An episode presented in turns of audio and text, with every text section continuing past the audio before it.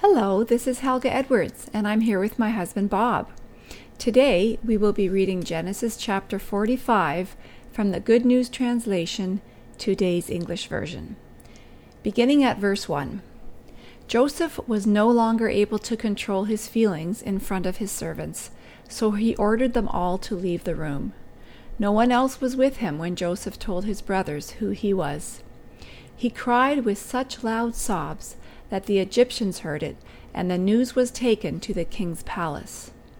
Joseph said to his brothers, I am Joseph. Is my father still alive? But when his brothers heard this, they were so terrified that they could not answer. Then Joseph said to them, Please come closer. They did, and he said, I am your brother Joseph, whom you sold into Egypt. Now do not be upset or blame yourselves because you sold me here. It was really God who sent me ahead of you to save people's lives. This is only the second year of famine in the land. There will be five more years in which there will be neither plowing nor reaping. God sent me ahead of you to rescue you in this amazing way and to make sure that you and your descendants survive. So it was not really you who sent me here, but God. He has made me the king's highest official. I am in charge of this whole country. I am ruler of all Egypt. Now hurry back to my father and tell him that this is what his son Joseph says God has made me ruler of all Egypt. Come to me without delay. You can live in the region of Goshen, where you can be near me you, your children, your grandchildren, your sheep, your goats, your cattle, and everything else that you have. If you are in Goshen, I can take care of you. There will still be five years of famine, and I do not want you, your family, or your livestock to starve. Joseph continued, Now all of you, and you too, Benjamin, can see that I really am Joseph. Tell my father how powerful I am here in Egypt and tell him about everything that you have seen. Then hurry and bring him here. He threw his arms around his brother Benjamin and began to cry. Benjamin also cried as he hugged him. Then, still weeping, he embraced each of his brothers and kissed them. After that, his brothers began to talk with him. When the news reached the palace that Joseph's brothers had come, the king and his officials were pleased. He said to Joseph, Tell your brothers to load their animals and to return to the land of Canaan. Let them get their father and their families and come back here. I will give them the best land in Egypt, and they will have more than enough to live on. Tell them also to take wagons with them from Egypt for their wives and small children, and to bring their father with them. They are not to worry about leaving their possessions behind. The best in the whole land of Egypt will be theirs. Jacob's sons did as they were told. Joseph gave them wagons, as the king had ordered, and food for the trip. He also gave each of them a change of clothes. But he gave Benjamin three hundred pieces of silver and five changes of clothes. He sent his father ten donkeys loaded with the best Egyptian goods, and ten donkeys loaded with grain, bread, and other food for the trip. He sent his brothers off, and as they left, he said to them, don't quarrel on the way. They left Egypt and went back home to their father Jacob in Canaan. Joseph is still alive, they told him. He is the ruler of all Egypt. Jacob was stunned and could not believe them. But when they had told him all that Joseph had said to them, and when he saw the wagons which Joseph had sent to take him to Egypt, he recovered from the shock. My son Joseph is still alive, he said. This is all I could ask for. I must go and see him before I die. Here in Genesis chapter 45, we finally see the fulfillment of Joseph's prophetic dreams. He was made ruler over Egypt so that he could save his family from famine. God chose him for this task. Again in verse 5, the Good News translation says, Now do not be upset or blame yourselves because you sold me here. It was really God who sent me ahead of you to save people's lives. Unfortunately, this particular translation does not accurately represent what we find in the same passage of the Greek Septuagint. In this ancient version of the Old Testament, written in the 3rd and 2nd centuries BC, verse 5 states, Do not fret or let it appear hard to you that you delivered me here. For life, God sent me in front of you. The Good News Translation says that Joseph's brothers should not blame themselves for the sinful act of selling him into slavery. They should not blame themselves because allegedly it was really God who caused this to happen. The brothers were not actually responsible for their sinful actions. Instead, God is portrayed as the responsible party. The Septuagint, on the other hand, does not make God responsible for human sin. Instead of telling the brothers not to blame themselves, it merely says they should not be overly grieved or troubled. In view of the positive outcome, they should not see the events in a hard, or literally harsh or bitter, light. Even though Joseph's brothers did something terribly wrong, God miraculously ensured that all events worked together in such a way that Joseph would come to a position of power so that he could rescue his family and others in a time of crisis. This is the message we find in the Greek Septuagint. Joseph's brothers chose to do evil. God did not make them do this. God did, however, intervene in such a way that even the things Joseph's brothers meant for evil would miraculously lead to a positive end. We find a similar principle in the New Testament book of Romans. In chapter 8, verse 28, the Apostle Paul explains And we know that in all things God works for the good of those who love him, who have been called according to his purpose. Some translations also render this passage incorrectly, suggesting that God himself literally causes all things. This way of interpreting and translating the text is not informed by the Bible itself. Rather, it comes from a theological tradition known as Calvinism. In John Calvin's work entitled Institutes of the Christian Religion, he states, quote, The will of God is a supreme and primary cause of all things. In Calvin's mind, this included human sin.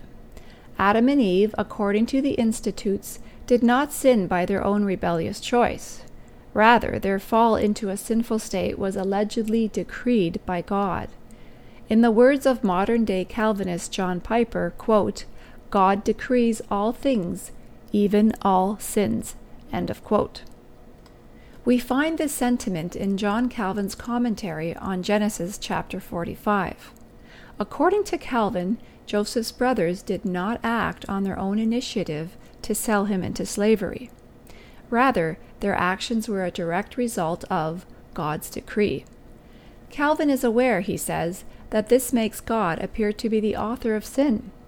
He admits that his interpretation of the passage also appears to exonerate human beings from the guilt of their own sinful choices. To those who raise such concerns about his distorted theology, he says, quote, Although the sacrilegious fury cannot be effectually rebutted, it may suffice that we hold it in detestation. In other words, although the position of his critics cannot be effectively refuted, it should nonetheless be despised. He does not explain why. John Calvin's interpretation of Genesis 45 is not supported by other passages of Scripture. For example, in Isaiah 54:15, God says, "If anyone does attack you, it will not be my doing." In the context of the passage, Isaiah foretells a time when God will restore and bless the nation of Israel. During this period of restoration, if anyone attacks Israel, it will not be God's doing. The New Testament book of James warns that nobody should attribute sin or even temptation to God. Chapter 1, verses 13 to 15 state When tempted, no one should say, God is tempting me. For God cannot be tempted by evil, nor does he tempt anyone. But each person is tempted when they are dragged away by their own evil desires and enticed. Then, after desire has conceived, it gives birth to sin and sin, when it is full grown, gives birth to death. God did not cause Joseph's brothers to sin. His decree did not compel them to sell their brother into slavery. Their own jealousy and resentment enticed them to do that. Calvin didn't see it that way. He looked specifically to Genesis 45 8 to make his case. Once again, the Good News translation makes some changes to the verse to support John Calvin's theology. In the Good News translation, verse 8 reads, quote, So it was not really you who sent me here, but God. Unquote. Once again, this language appears to exonerate the brothers from the guilt of their own sinful conduct. It wasn't really they who had Joseph transported to Egypt as a slave, it was God. Again, the Greek Septuagint does not say the same thing. In the Septuagint, the word really does not appear, and the verb translated sent has a very specific contextual meaning. In ancient Greek literature, the verb referred to sending or dispatching someone on a mission to complete a specific task. In other words, God sent Joseph on a mission to save his family. This was indeed God's doing, and it in no way exonerated Joseph's brothers from being accountable for their sins. Our God is so powerful, He is bigger than the things that should never have happened, and He can turn them around and even use them for good. Romans 8:28 does not say that God causes all things. It says God can work them for good. If John Calvin did not get his deterministic ideas about God from the Bible, where did they come from? In his work entitled A Treatise on the Eternal Predestination of God, Calvin confessed, quote, Augustine is so wholly with me that if I wished to write a confession of my faith, I could do so with all fullness and satisfaction to myself out of his writings. In other words, John Calvin's view of God came from a 4th century AD Roman bishop named St. Augustine. Augustine viewed God as all controlling. In his work entitled Confessions, he admits deriving this view from the philosophical works of a man named Plotinus the God of Plotinus was not the God of the Bible. It was an all controlling power that was responsible for the origin of both good and evil.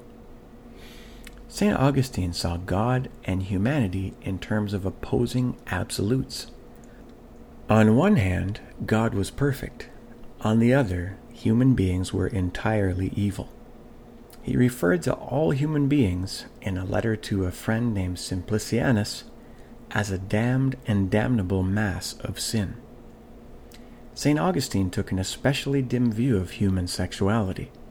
For instance, since an erection does not take place under the control of a man's will, Augustine believed it must be under the control of indwelling sin. In his work entitled On Concupiscence, he shared the view that the sexual desire a husband might feel in the presence of his wife was the vehicle by which original sin passed from one generation to the next. For this reason, to prevent a man from allegedly falling prey to indwelling sin, Augustine insisted that all women cover themselves with a veil. In today's psychological language, St. Augustine's view of God and humanity would properly be described as shame based. God allegedly created a race that would fall under sin and judgment by God's decree. The males of this race would then uncontrollably fall prey to sexual sin in the presence of an unveiled woman. Sin, for men, was allegedly either God's fault or a woman's. Men, it would seem, are victims of forces beyond their control. Some of the first words of Adam after humanity turned from God in the Garden of Eden come to mind. Quote, the woman whom you gave to me gave me of the tree, and I did eat. Unquote. Projecting blame for sin onto God and women is a defense against shame that is as old as Eden. In Augustine and Calvin's theology, God is exonerated on the basis of his inscrutable wisdom. Women, however, do not fare so well. They must be made subject to the will of men. For roughly the past 1600 years, a dark view of God and humanity has been projected onto the Bible by deterministic theologians like John Calvin and St. Augustine. Part of their theological framework appears to make God responsible for human sin. Yet another aspect of their worldview makes no distinction between temptation and sin and makes women responsible for the sexual struggles of men. In many instances, translators who embrace this theology make changes to the biblical text to make it appear to support their own dark and deterministic worldview. One example of this can be found in Genesis 45, verses 5 through 8, the passage of the Bible about Joseph that we just read. Rather than portraying God as the author of human sin, however, these verses remind us that even when human beings choose to do terrible things, God can miraculously intervene to bring about a positive outcome. The sin is still damaging, however, and those responsible for it will one day be held accountable if they do not repent and trust in the atoning sacrifice of Jesus Christ for salvation.